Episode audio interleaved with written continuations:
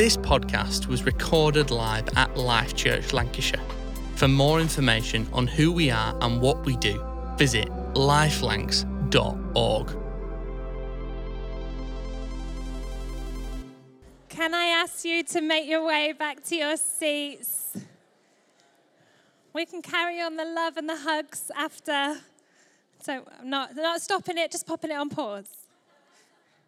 Fantastic. Yeah, we do celebrate and honour all of the ladies who mother in our community and outside of our community. And I want to say a really big thank you to every mum who is serving today, who sacrificed or cut short their um, lie-in, their breakfast in bed, and the mums whose husbands got up early to serve and therefore they sacrificed their lions and their um, uh, breakfasts in bed. But we do thank you, and we hope that this afternoon you'll be able to put your feet up and enjoy the tasty treat that we have for you that ever since we ordered it, I've been so excited about. But you'll have to wait a few more minutes. It is coming soon. If we gave it to you now, you wouldn't listen to anything I say, would you? I'd, I'd be the same. That's okay. I also want to say a really big thank you as I begin this morning to everybody who gave in our vision offering this year. And I'm really excited to tell you that on top of our regular giving, each month, week in, week out, that as a community, together this year in our vision offering, we gave £23,194 and 20 pence. So we are, we are just so delighted, and we want to say thank you to everybody who gave for your generosity and your sacrifice. And, and that money and, and what we give week in, week out allows us to impact the neighbors and the nation and the nations with the good news about Jesus. Because it is good, isn't it? It's a message that all people need to hear and to lead people to become fully devoted followers of Christ. And you know what fully devoted followers do? They put Jesus first. And if you've been around the last few weeks, you'll know that Jesus first is our kind of vision theme for the year. It's our vision focus for the year, and it's the name of our teaching series that we're currently in. And so this morning, we're going to delve into that again, and we're going to revisit the opening chapters of John's Gospel that I spoke from a few weeks ago. We're going to explore a chunk of John's Gospel. And as we do that, I've, I've got a question for us. As we do that, I want us to consider when it comes to Jesus, what do we need to recognize and what do we need to receive? When it comes to this Jesus who is the name above all names, this Jesus who is creator and sustainer, this Jesus who is supreme over all things, as we heard last week, what do we need to recognize and receive? And now the reason I'm asking that this morning is not just that I love alliteration. Anybody else? Just think like it's one of life's beauties, alliteration. It's not just that, it's because John in his gospel says that there were people who didn't recognize Jesus and therefore they didn't receive him. It's in John chapter 1, verse 9 to 11. It says, The true light that gives light to everyone was coming into the world. He was in the world, and though the world was made through him, the world did not recognize him. He came to that which was his own, but his own did not receive him. So, when it comes to Jesus, what do we need to recognize and what do we need to receive? Because the people that, that lived at the time when Jesus walked the earth, the people who were created by Jesus, living in a world that was made by him, looking, waiting, watching for a savior, Jesus enters the scene and they don't recognize him. And therefore, they don't receive him. They miss him. They miss out because they don't see who he is. He's there in their midst and they miss him. You know, I wonder why that was. I wonder what happened like, why do you think? Think for a moment. Why do you think they didn't recognize him? Like, what possible reasons could there be? Perhaps if it was you in that situation, if you put yourself in their shoes, why might you have missed Jesus? Think for a moment. Why do you think they didn't recognize him? Look at the person next to you. Do they look like they've got an interesting thought, an interesting answer to the question? You can ask them, why do you think? Why do you think they didn't recognize Jesus? You can share your idea with the person next to you for a moment. Why did they miss Jesus?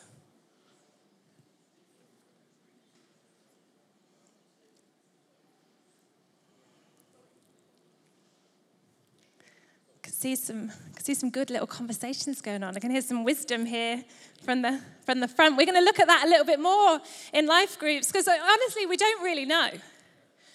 But what I do know is that it wasn't just them.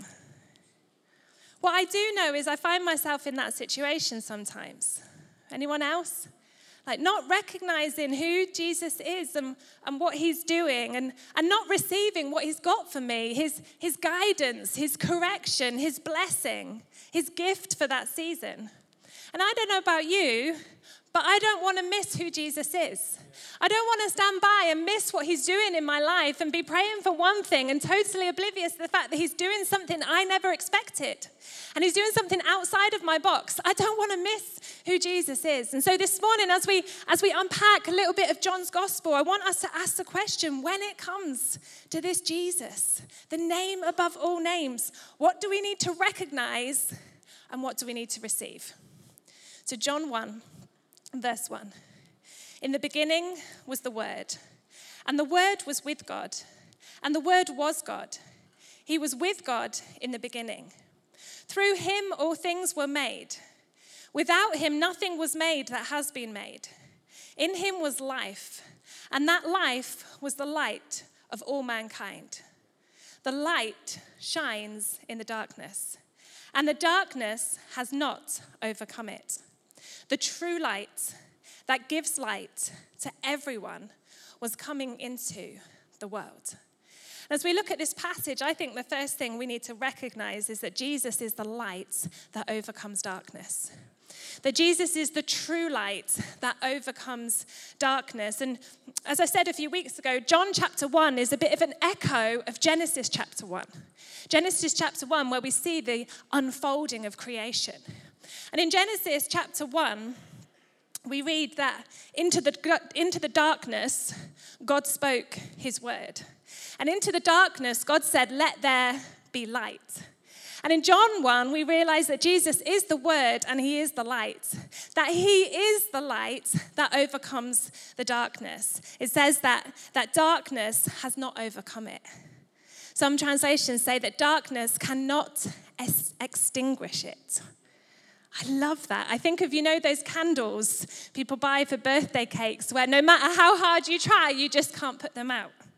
Now, of course, Jesus is much, much bigger and greater than that. He is the light that overcomes the darkness. He is the light that the darkness cannot extinguish, it cannot put it out. The New Testament tells us that God has rescued us from the dominion of darkness and brought us into the kingdom of the Son he loves. He's the light that overcomes darkness. It tells us that he has called us out of darkness into his wonderful light. And it's in Jesus that darkness and sin and death is swallowed up at the cross and light and love and life win and overcome. And they can never be put out. That's good news this morning, isn't it? That's the first thing I want us to recognize that Jesus is the light that overcomes darkness. That just as he spoke light into the darkness at creation, the cross, in, at the cross, in him, in his body, hanging there, light overcomes darkness, and the darkness can never extinguish it. And whilst we live in this strange tension, some people describe it as the now but not yet.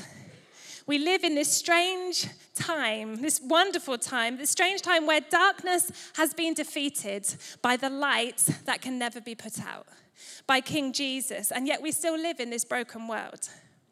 And yet we have this hope that shines so brightly, don't we?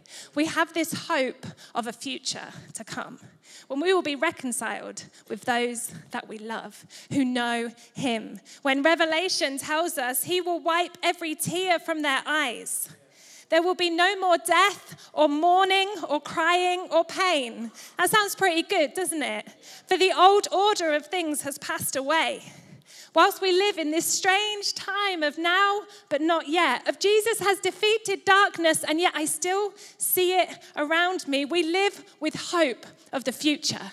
We live with hope of a day that is coming when sorrow and suffering will cease. Because Jesus is the light that overcomes darkness, and the darkness can never extinguish it, can never put it out, because love and life and light reigns from the cross as he swallows up darkness and death and sin in his body. You know, some, transla- some translations say the light has shined in the darkness and the darkness has not understood it. The darkness cannot comprehend it. I think this is fascinating. There's something so beautiful here. That maybe one of the reasons that they didn't recognize Jesus was because they didn't understand him. They didn't comprehend what he was up to because he didn't fit inside their box. See, they were waiting for a savior who would fight violence with violence. And yet Jesus arrives as a servant who willingly suffers violence. The darkness can't comprehend him, doesn't understand him. He doesn't play by the rule book of darkness. They didn't understand or comprehend him. He is the light that the darkness can't even understand. But he overcomes darkness in a way that darkness cannot comprehend. And I think of the story of a man some of you may have heard of. David Wilkerson was a minister of a small church in Pennsylvania in 1958. One day, he was brought to tears after looking at a pen drawing of seven New York City teenagers in Life magazine. The article detailed the court trial of these young boys, all charged with murder. The boys were members of a teenage gang called the Dragons, who were accused of brutally attacking and killing a 15 year old. Two days later, after hearing a clear call from the Holy Spirit, telling him, Go to New York City and help those boys. Wilkerson arrived at the courthouse in New York City. His plan was to ask the judge for permission to talk to the boys to share God's love with them. The judge refused, refused his request, and Wilkerson was removed from the courtroom. Didn't go to plan. And over the next few months, Wilkerson returned to New York one day each week, driving over 350 miles.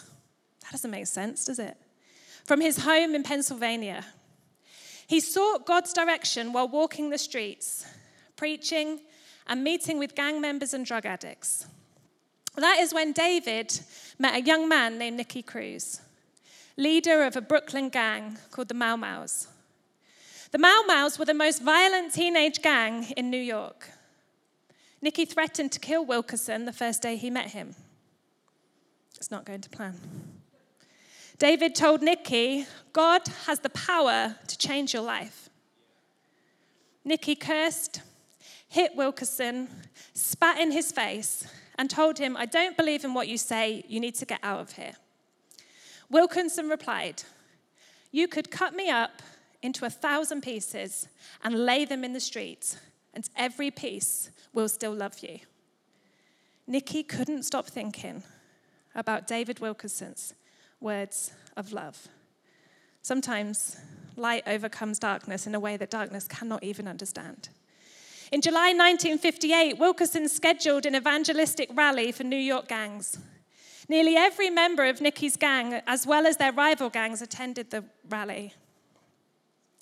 When he gave an altar call, Nicky and most of his gang surrendered their lives to Jesus. David Wilkerson came with a message of hope and love, Cruz said. I felt the power of Jesus like a rushing wind that took my breath away. I fell on my knees and I confessed to Christ. Nicky went on to say he could have taken a bullet, he could have been killed, but he stood because he was obedient to Christ. After his conversion, Nicky went to Bible college, and after graduation, he became an evangelist. He returned to Brooklyn. He led more of the Mau Mau's to Christ and then traveled around the world, ministering to hundreds of thousands each year. Jesus is the light who overcomes the darkness in a way that the darkness cannot even understand, cannot even comprehend, the light that the darkness can never extinguish and never put out. And as we're looking this morning at Jesus first and at John's opening words, that's the first thing I want us to recognize that Jesus is the light that overcomes the darkness. Let's pick up John 1, verse 6. There was a man sent from God whose name was John. He came as a witness to testify concerning that light, so that through him all might believe. He himself was not the light, he came only as a witness to the light. Verse 15 John testified concerning him. He cried out saying, This is the one I spoke about when I said, He who comes after me has surpassed me because he was before me. The second thing I think we need to recognize this morning when it comes to Jesus is to recognize that you are a witness to that light. That you are a witness to that light, that you have a part to play, that your voice is not insignificant, and yet you are not the light. You know, I'm so, I'm so inspired by the life of John the Baptist, by the way that he gives way to Jesus, by the way that he makes way for Jesus, by the way that he understands who he is, and he understands who he is in relation to who Jesus is. That he recognizes who Jesus is and he sees his part to play in, in response to who Jesus is. He recognizes that Jesus is the light and that his role is to be a witness to that light. John is the, the cousin of Jesus, he's the older cousin. I don't know if you've got siblings or cousins in your family, but maybe if you're the oldest, I don't know if you sometimes want everyone to remember, I'm the oldest here. Or if you're the youngest and you feel, why, why am I the youngest? Where's my voice? And this, but John is the older cousin. John is the older cousin. And later in John chapter 1, John is baptizing people. People are coming to John to be cleansed. They're coming to John to be cleansed, and John has a group of disciples. John has people who are following John. And in that moment, when he's discipling them, when he's got his crowd, he's got his following, he's got their attention, Jesus walks onto the scene. And what John does is he turns the attention of all his followers he doesn't say, actually, listen, listen, guys, hang on, listen, I want to tell you something really important. So they don't notice that Jesus is here and perhaps get interested in him. He takes their attention, their focus, and he turns it towards Jesus. And he says, Look, you who've come to me for this act of cleansing, you who've come to me to be baptized, look, here's the one, the Lamb of God who comes to take away the sin of the world. He's the one, He's the light, and my role is to help you to see that. You know, later on, just in the same chapter, it says that John's disciples leave John and go and start being Jesus' disciples. Now, if John thought that he was the light, that is an epic fail. But John understands that his role is to draw people to the light. And so this is a great success when his disciples stop following him in order to follow Jesus. He recognizes that he is a witness to the light, that that's his role to play. You know, and I, as I, I think it's challenging for us sometimes to understand that position. I think sometimes there might be some of us who kind of stray a little bit this way and think, start to, without realizing it, think, well, I'm the light. And maybe there are some of us who kind of find ourselves straying to this side and thinking, well, I, I haven't got anything to say, or my voice doesn't matter. And, and I think well, if we find ourselves here, if we find ourselves starting to believe that we're the light, some of the things we might see in ourselves is pride, elevating ourselves to a position, to a primary position that belongs to Jesus. opposite of the humility that we see in John. When John says in verse 15, He who comes after me has surpassed me because he was before me. Be easy, wouldn't it, for John to be like, well, he's, you know, I was on the scene first. He's like after, he's secondary. No, he who comes after me has surpassed me because he was before me because he always has been. It's this humility. I think if we find ourselves starting to believe that somehow we're the light, we'll start thinking that we'll start, we'll start getting a savior complex, that everything relies on me, that every problem is mine to solve, that we always know best. If we start to believe the idea that, that we're the light in some way, we'll start to feel stressed because it's quite a big weight being the savior. If we start to believe that, that we're the light, if we start to lose sight of this, we'll probably start to try and control things. Because how else can you be the savior without trying to control everything? Because that's a pretty big task. We'll start to justify why we're above the rules that apply to everyone else. But John recognized that he was a witness to the light, not the light, but a witness, a signpost to the light. But he didn't think that he was insignificant. He didn't hold back. He didn't disengage. He didn't underestimate the power of his story. See, when it comes to Jesus, we must recognize that we are a witness to the light. And maybe you're very new to faith, or there's lots of things that you think, I don't understand that. That's okay. Join the club. But you do know what Jesus has done in your life. And when you share that with someone, it can begin to change their lives. They can begin to see what's happened in your life as you simply act as a witness to the light.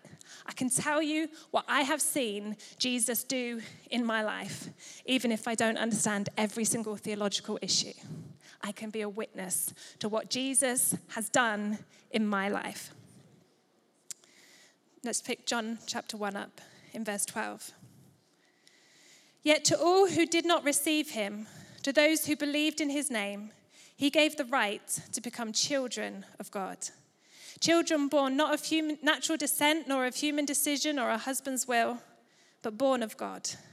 The right to become children of God. And the first thing I want us to receive this morning is our place in God's family, which is made possible because of Jesus. This verse even says that we have the right to become children of God. It's through faith in Jesus that we're welcomed into relationship with God and relationship with his family. That there is a place for us in his family, a family that spans the nations and spans the generations, a family that is 2.6 billion people across the world, and a, family of which this local church is just one expression. Because of Jesus, we are welcomed into his family. And on Mother's Day, Today, whatever family looks like for you, the good, the bad, everything in between, I want you to know that because of Jesus, you can be a child of God.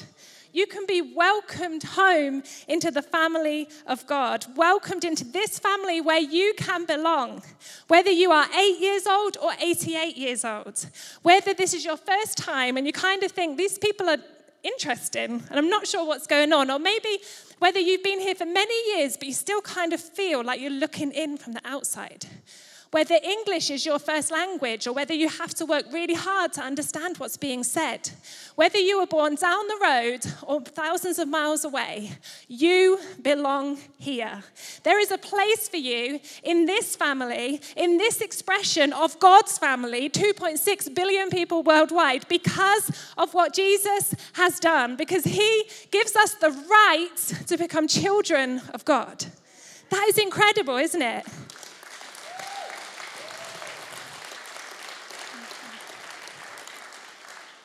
And I, I find it interesting. For me, for me, the word right doesn't quite fit into this sentence because I'm not a big fan of the word right. When I think of my rights, I think of something people are fighting for.